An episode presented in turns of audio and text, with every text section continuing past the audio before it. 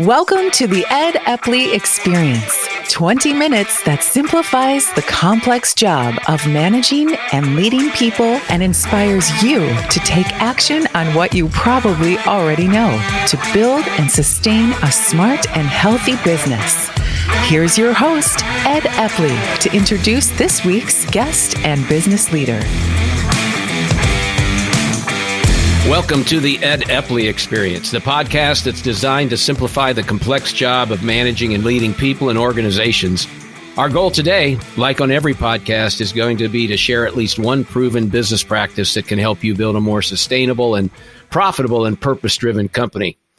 My adjectives for this guest he's kind, he's a deep thinker, um, and there are thinkers and there are deep thinkers. This guy's in the deep thinking. He's an entrepreneur he's definitely a leader.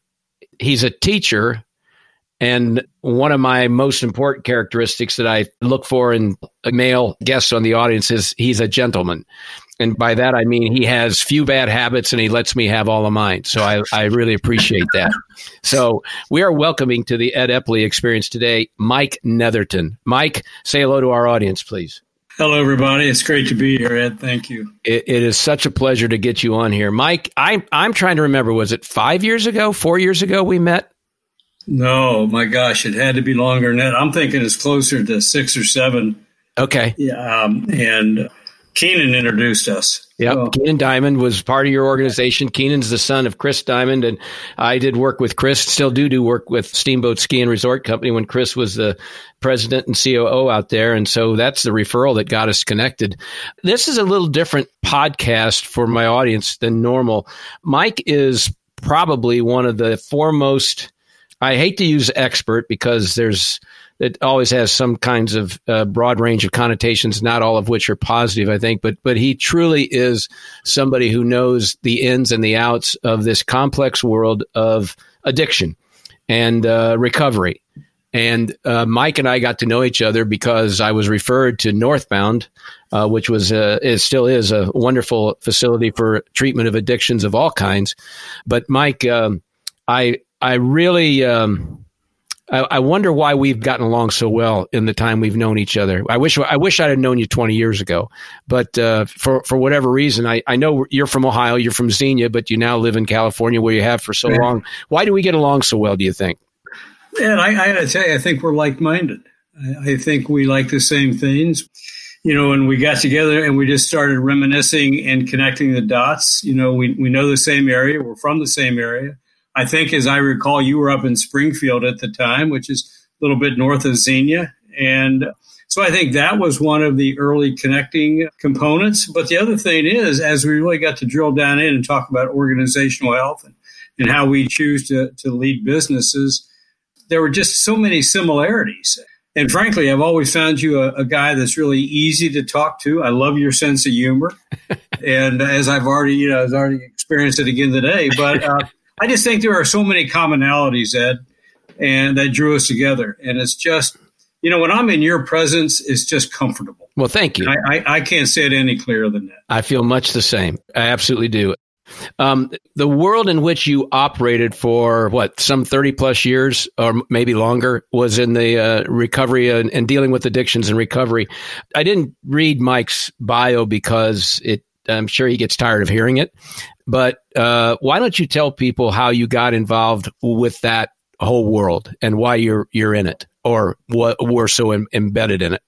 Absolutely, happy to do so. But you know, and I'm not unique in this, Ed. You know, I actually was introduced to behavioral health and primarily the substance use disorder or the treatment business, if you will, uh, through my own recovery.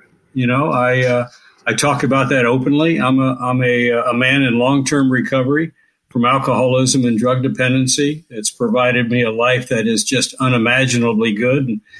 And I'm quick to say that everything in my life of value is because I was given the gift of sobriety as a relatively young man. And frankly, the uh, some of the early people I met were were both women and men who worked in the treatment industry and encouraged me to just come and begin to do some volunteer work. You know, what, what? Uh, I, I, I had no no idea that I was going to end up working in healthcare and specifically in treatment all those years ago. When, when did you start your recovery? You know, I've been sober since January 16th of 1978. So next month, if, if I don't die and I don't drink, I will have been sober, what, 42 years?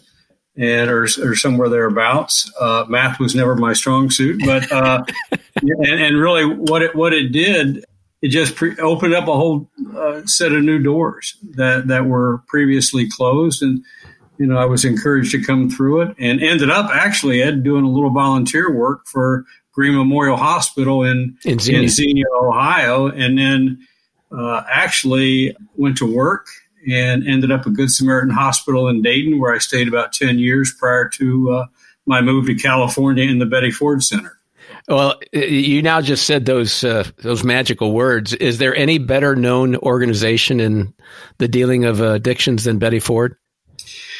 No, in fact, we always would hasten to say, and I had a wonderful 21 year career there. I loved every moment of it, and it was just magical in so many ways. But and and to to be able to work uh, with and for the former First Lady of the United States and get to know her husband and family and her daughter Susan Ford and I remain very good friends to this day.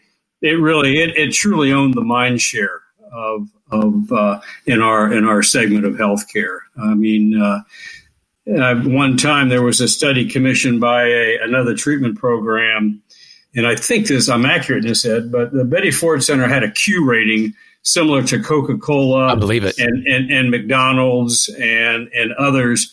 They couldn't tell you. They, they could tell you what it was. They couldn't necessarily tell you where it was located, but they knew exactly what the Betty Ford Center provided, which was amazing. Oh yeah, yeah. Well, I know there were always plenty of other alternatives, but you be- basically didn't know who they were or where they were until you actually probably started uh, seeking out recovery for either yourself or a family member, right? That, that's that's usually what happens.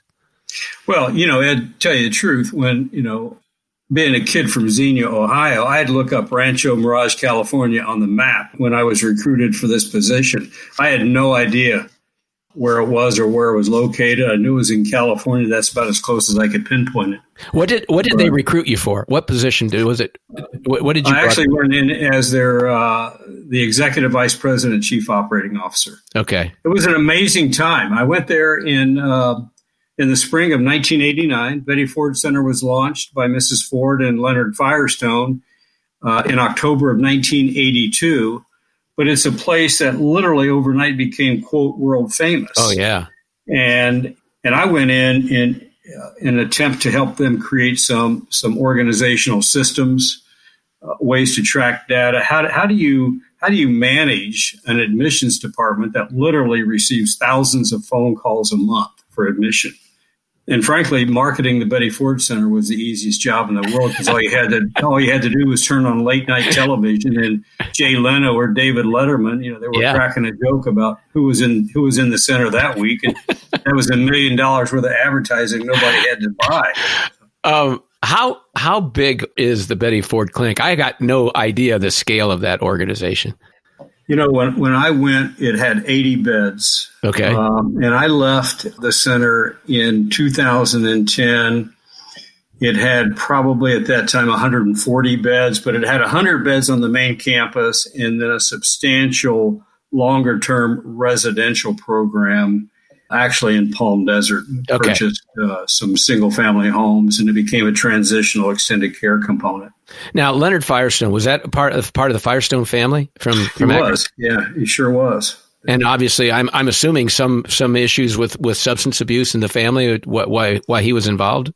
Not at all. Uh, Mr. Firestone was just uh, really close friends with the Fords, and ah. and, and, they uh, they ended up living in Rancho Mirage right next to each other. And then, then they had a place up in Beaver Creek, Vail area that you're familiar with. Yep. And that's where they would uh, spend their summers. But just very close friends. And, and he really just loved Mrs. Ford's vision for, for what now is the Betty Ford Center, which is now a part of the Hazelden Foundation, which is another wonderful organization. Okay. Now, um, you left the Betty Ford Clinic in 2010 to go be part of Northbound, correct? That's correct. All right. Uh, explain the move. And that, that went from one organization to another. I, I think our audience would want to know, you know, tell, tell them whatever you're comfortable telling about that shift you made. Yeah, certainly. Be happy to. The, uh, you know, after 21 years uh, at the Betty Ford Center, I really knew it was time to, uh, to move on. I had accomplished what I believe I could accomplish at the time. There was a period of transition uh, Mrs. Ford had had uh, you know left the board. Her daughter Susan was now the chairperson. It just seemed like it was the right time for me to go on and and explore some other opportunities. But there's a, another personal component to that that that I have the permission of my daughter to share, and and that is, uh, you know, there is uh, undoubtedly a, a genetic predisposition to alcoholism and drug dependency it runs rampant in my family. And as far back on the male side as we can go, uh, there we are. Um, you know, my father, my grandfather, my great grandfather. I have three daughters. They're the loves of my life, and and the greatest gifts I've ever been given in sobriety. And and for a while, I deluded myself, thinking, well, since alcoholism runs on the male side, I've got three girls they will all escape the insanity and the insidiousness of this disease. Uh, that was not to be the case. Uh, my youngest daughter is the apple that didn't fall far from the tree, and I got that call one one night. No dad wants to get, and, and there had been a uh, she was in jail. Uh, I don't need to get real specific. Uh, there was a serious DUI, which she uh, she was the perpetrator of, and um, but we had known uh, she was experiencing some problems. She imploded in college. My, my wife and my other daughters, we intervened and, and, and I sent her to treatment uh, on the East Coast. Well, uh, as, as frequently as the plan, uh, she ended up after primary treatment um, in a program in Orange County called uh, National Therapeutic Services. Um, it was the precursor to what now is known as Northbound Treatment Services. Uh, with a guy who was my business partner, Paul Alexander, a wonderful young guy. And, and we kept her with Paul and his clinical team in, in a wonderful clinical container in extended care for a year. And she needed every day of it. And, and frankly, as I started to make a move and think what I will do now as I was transitioning out of the Betty Ford Center, I really wanted to align one with a place that was longer term. Uh, I was no longer a, an advocate of quote 28 day programs. I don't believe that it provided uh, clients and or patients exactly what was needed to ensure that they would be launched back into the mainstream with right. the tools necessary to maintain sobriety. Right. And so, uh, you know, I get a call from Paul one day. And he said, "Hey, uh, you're you know, I'm understanding you may be leaving the center, and if that's the case, would you talk to me about about um, uh, aligning, maybe come to work with me at, at Northbound? Uh, I love the clinical model. I love the length of stay. As you know, when you and I were working together over there and doing some great work relative to organizational health, you know, we were able to keep clients for a year right. and longer. Right. And and um, but that's what we did with Caitlin. And and I started to look at it, and then I also really enjoyed a program that addressed specific needs of the young adult. I think for a for a long time it was an underserved population. Yep. But it started to drill down in and diagnostically begin to look at what are the other issues other than the presenting issue of alcohol and drugs. And today we know that uh, every client's admitted probably to every treatment program in the country comes with a an array of, of other challenges. Could be trauma, could be abuse, could be sexual yep. abuse, emotional abuse, whatever. And we were able to start to drill down in and address those. Well, I think it was uh, sitting there in uh, your offices there in Newport that that uh, first time I heard the term dual diagnosis, and uh, the, how common that was, and and uh, it leads me to I, I you know as prevalent as addiction is, in so many families.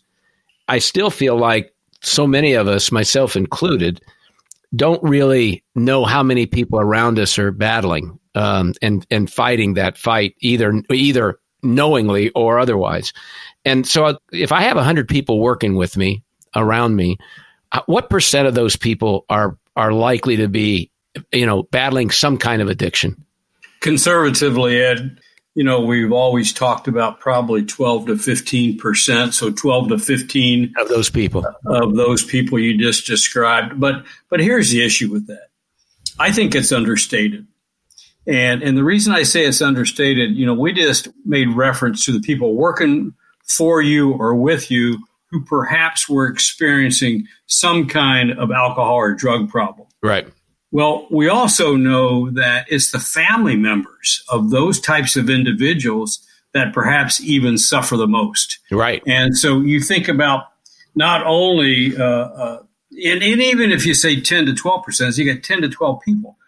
But, uh, uh, and, but then there are family members coming to work every day under the guise that things are going well in my life. And we know that if we drill down in there, that would not be the case. Right, right. And I don't believe there's anybody today, honest to God, who does not know somebody suffering from an alcohol or drug dependency problem or a family member of yeah. those types of individuals. Right, right. And it is so pervasive and so widespread. And and what's gotten a lot of press of late is the whole opiate explosion. Correct. And, and, and all of that. And it's just exacerbated uh, an already prevalent issue that I think uh, uh, it just has devastated uh, this country and really has taken its toll on a whole generation of young adults. I have uh, friends and clients, uh, uh, Bo Necco, who's been on this podcast, and our audience knows the impact of opioids on the foster care world that he is part of is just it's it's so dramatic and creates so many demands on on the social network. I, I'm curious about if you commented that you think there is genetic predisposition, and is is there something that I should be paying attention and looking for uh, to to know when I should offer help? When I can, I mean, I I feel like so many times I'm oblivious to to somebody who might be in pain, need help, need a you know need an option, and and yet I don't know one that I recognize it. So I'm curious about what I should look for. And number two, what should I do if anything? Uh, uh, should it you know how can I help? Well, look at it from this perspective, Ed, and and, and that is, I, I think there are some markers and indicators that there's something going on in the lives of people with alcohol and drug problems, and it could be it could be as simple as this, you know, you know, legal problems, financial problems, okay. family problems. Uh, a young adult's in school and he drops out and he, he went as a, uh, a really strong academically driven individual. And it doesn't take somebody with a PhD to diagnose there's something going on. You don't need to you don't need to know what exactly is driving the deterioration in those major life areas. But I think we're all called to uh, uh, you know, step in. And, you know, we talk about, you know, times with, I love what Brene Brown talks about when she, you know, talks about you get into the arena and, and you become vulnerable. And we, you and I have talked about that relative to organizational health. But, right, right. you know, and, and, and at times it's kind of like we have this, this mindset, well, it's none of my business. Correct. Well, it is our business. And, and, and it, if, if we saw friends, family members, loved ones, colleagues, whatever, and their lives were deteriorating and it was something else was generating the deterioration, we absolutely would intervene. We would absolutely sit down and say, hey, listen, I don't know what's going on, Ed, but you know I love you and I care a lot about you, but this is what I'm seeing. Is there anything I can do to help? And and you're you're not affixing blame. It's not a moral issue. It's kind of like anybody with a, a, a chronic disease, and that's what this is you know, alcoholism, drug dependency, now we refer to it frequently as substance use disorder. It is a primary, meaning it's not caused by anything else. It's primary, it's progressive, it's going to get worse, it never gets better. It's chronic, meaning there's no cure for it, similar to other chronic diseases, diabetes being one. And all too often it's fatal. Yeah. And, and, uh, we, I think that we have to intervene. And, and even if it means we're going to upset somebody, we're going to step on somebody's toes, uh, for God's sakes, we may be the only messenger to that individual in the moment. And something as simple as, hey, listen, is there anything I can do to help you? Yep. You know, and, and then it's just sit back and we just listen. Obviously, we're not uh, lay people like myself. We're not going to fix a problem like that. We, we, we uh, best we can do is hopefully be a conduit to somebody who can. Right. Right. Exactly. Okay. Yeah. Yeah. All right. Now, we've dealt with some pretty serious, heavy stuff in the first part of this podcast. So I'd like to, to, to, to, now that I've tapped you for that, I, and I felt like I owed that to our listeners to be able to hear this and understand the expertise you bring to this issue that that faces every organization. Let's talk about organizational health and and when did you discover organizational health as described by Pat Lencioni? When when did you become first aware of it? And I'll tell you, I saw that earlier, about 2006, and and I was doing some work uh, with an organization uh, outside of Nashville, and uh, a man who became a really good friend of mine, and actually did work with us uh, both at the Betty Ford Center and then at, at Northbound, he introduced me to to organizational health. He's the guy that introduced me to the five dysfunctions of the team, and and and then I got a hold of a copy of the Advantage and, and the other books that that, that uh, you know the Table Group has rolled out over the years. But and and frankly, when he started to talk to me about organizational health, Ed, it was like the light bulb came on. And, uh, you know, as much as I loved uh, my time at the Betty Ford Center, uh, you can't have an organization of that prominence without some degree of dysfunction. Correct. And, and it, it was made up of who's who in the business world, the board of directors. They all came, though, with, with a different perspective. And, and it was wonderful, but it was, it was never cohesive. It never came together. And, and I started to see, you know, um, you know, it was great on strategy, had a great financial foundation. They were geniuses when it came to that. Um, but it was extremely political. It was all over the map.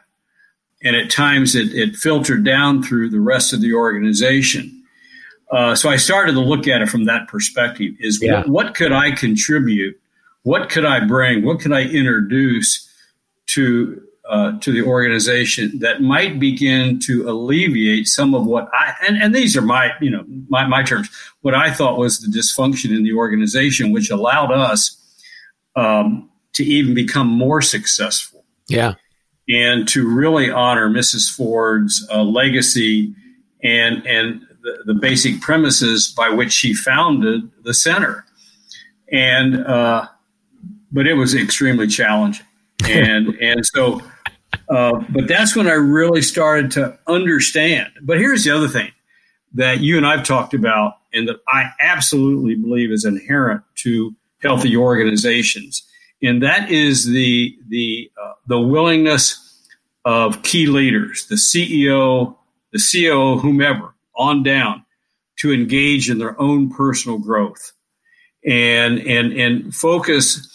not only just on the health of the company, but on the health of the individuals leading the company, and then the health of the individuals who are the contributors and really do the work. Yeah, absolutely. Yeah. And and so when I went to work, and and I, you know I mentioned Paul Alexander, just a great guy, but I said, Paul, listen, if we're going to do work together, I have one non-negotiable, is that we will be healthy from the top down. And I launched into pontificating and I jumped up on my soapbox and I'm telling Paul exactly what, you know, I'm using, uh, I'm, I'm, using what, what Pat Lencioni talks about, and I'm using that language. He's nodding his head. He said, "Man, that sounds great." That he didn't have a clue what I was talking about, and and I think is one of those things that you have to experience it. You yeah. really have to experience it. It's one thing talking about it, but when you get into it, man, it's a whole different deal. You know, I'm thinking about uh, the the personalities and the egos you were dealing with at the Betty Ford Center, and um, they're big. They're they're ultra big, and that's a challenge in and of itself. Just to to be able to break through the noise that goes with those kinds of of egos, and then um, one of the things you learn as you get into the organizational health world and and start trying to help organizations make improvement is you have to size people up, which you're good at doing to, to ask yourself, are they willing to do the work? Are they willing to uh, to be both vulnerable? Are they willing to recognize and, and become self aware like they need to about their strengths and their weaknesses, and then do something about it? And a lot of people will nod their head and say, "Sure, I'm willing to do the work." But but you and I both know it's one thing to say it and then actually have to do it. Well, that is so true, and and and then to to be able to say, you know, hey, Ed, you do this a lot better than me can, can you take this one on? Or, man, I made a mistake. I screwed up. Well, you're not going to hear those words with some of those board members that I worked with back right. in the day. And, right. And, right. and then you know that it's going to be a challenge when President Ford walks into the boardroom and he, and he uh, introduces himself as the second most important person in the room. And he's looking at his wife, and I'm thinking, man, this is we are not in Kansas any longer. You know, we're not in Xenia, Ohio any longer. You know, but it, it was uh, it was an amazing experience. Well, you now are at a different stage in your career with the Neatherton. Uh, is it the Neatherton Group? Is that? Yeah, I stole it from you. You okay. had, you know. All right. I want to make sure I say give, give proper uh, title to it. So, so where's your focus now? It is purely on uh, identifying organizations who have the, and you said it, have the willingness to change, you know, and, and understand that, you know, perhaps with a, a different approach uh, to running their business, perhaps to an opportunity to eliminate the politics, to really engage with key leaders to help them see that hey, if you can become more cohesive, if you can just coalesce around these five behaviors we talk about, you know, and and, and uh, you know, trust and safety, healthy conflict and dialogue, commitment, accountability, you will see the results. So that's all, you know, for the last, you know, 12, 14 months, all I did, all I'm doing is going around and, and, and talking now with companies who have an interest in hearing what I think undeniably is still the, the number one strategic initiative that great companies can have. And, and it's just amazing. Are you working with all kinds of organizations, or are you focused principally within the the uh, health of and well being behavioral health areas? In fact, I'll tell you, I, I, still do a lot of work in behavioral health, but not exclusively. And I'll tell you, my favorite client's a plumbing company here in Southern California. Honest to God, I, am working with it. I've been working with this plumbing company for about a year, but it started by me just coaching their CEO, the owner, founder, CEO. Right. And once he really kind of had some some emotional and spiritual uh, breakthroughs, and he could begin to see it. Uh, then we went into the company. So it's a small company. He's got nine full time employees, uh, five plumbers, several dispatchers, uh, a guy that oversees parts. But let me tell you something. It has been amazing working with this group relative to organizational health. Yeah. And I and I did it by the book, man. I went in and, and you know, we did the offsite retreat for a couple days and and I'm thinking plumbers, they don't they're not going to know a feeling if they trip over it. But these guys have jumped on board and they're in a hundred percent. And and when we talk about moving up the pyramid, yeah. you know, yeah. the results are are now, you know, they will close uh, December in, in the craziest year this country has ever experienced up about 22%. They brought on another plumber and another truck, and we've been able to affix revenue to specific trucks and all of this. But it's how they really are are coming together and working as a team. The respect they show for each other, the enthusiasm, the excitement. You know, if I could, I'd just do nothing but work with uh, plumbers and electricians at this point. You know, you, you, may have found your niche, and and I mean yeah. that in a very serious way because the beautiful thing about an organization that size is how much progress you can make in such a short period of time, relatively speaking, because yeah. it's not, you don't have to overcome a lot of structure and, you know, uh, just volume, size of the organization gets in the way of making change. So that's, that's wonderful. I'm excited yeah. for you. Um, one last question before we go to our, our ultimate question uh, that we always ask, but how is COVID affecting Uh, in your opinion, how is COVID affecting behavioral health right now? Is it just exacerbating all the problems that are there, makes it even worse by and large? You know, that's a great question. You know, every every morning at six o'clock, I'm on a Zoom call, which is a combination business and personal, with about twelve other people who still lead the most prominent treatment centers in the country. Okay. And and the the impact not necessarily has been on uh, admissions or people coming through the door. Truly, the impact is how do you manage the staff amidst this this devastating pandemic and and, and yeah. and and also the uh, you know the policies, procedures, the protocols you got to put in place from the point of the initial call through somebody walking through the door, the whole testing procedure and protocols, and and uh, nobody's escaped it. I mean, every treatment center I know has had somebody you know who's tested positive, either a client or a patient or a staff member, and then that kicks into the higher gear everything you need to do around that. Yeah. So it's absolutely having an impact. But here's what I'll tell you is that the level of commitment of the people that, that work in this industry, I, I gotta tell you, I'm I'm just so proud of, of this industry and its response, not only to this insidious disease, you know, we continue to treat, but how they've done it amidst the pandemic. So, and but but that's true for all healthcare providers. Right. That's just oh, not yeah. behavioral, you know. Oh yeah, it's it's been remarkable. I agree with you, and I'm glad that they're first in line to uh, healthcare providers are the first in line to get uh, the, the vaccine because I they Absolutely. certainly they're in harm's way, and we need to make sure they're safe. Mike, we always ask our our guests to share one thing. If there's just one thing that somebody could do that would help them run a more successful organization, more sustainable, what would that one thing be for from your point of view that you would recommend to our audience? You know what I would recommend today, and, and, and this is not new, but I think we need to spend as much time possible on employee selection and and what that really looks like. And and you know, I, I love, you know, the last time we actually saw each other was at the unconference in Dallas when right. we were all still getting together. And, you know, the table group was just rolling out the humble, hungry, smart, the ideal team player. That to me is perhaps is the most important thing is selection of our employees, bringing them into an organization. Is it a good fit? You know, how can we help people? You know, I say today, and I believe it, is that I, I'm not interested in giving you a job, but I'm interested in helping you create a career. And the other thing is along that same line, I think it's still, you know, I will always hire passion and teach skill.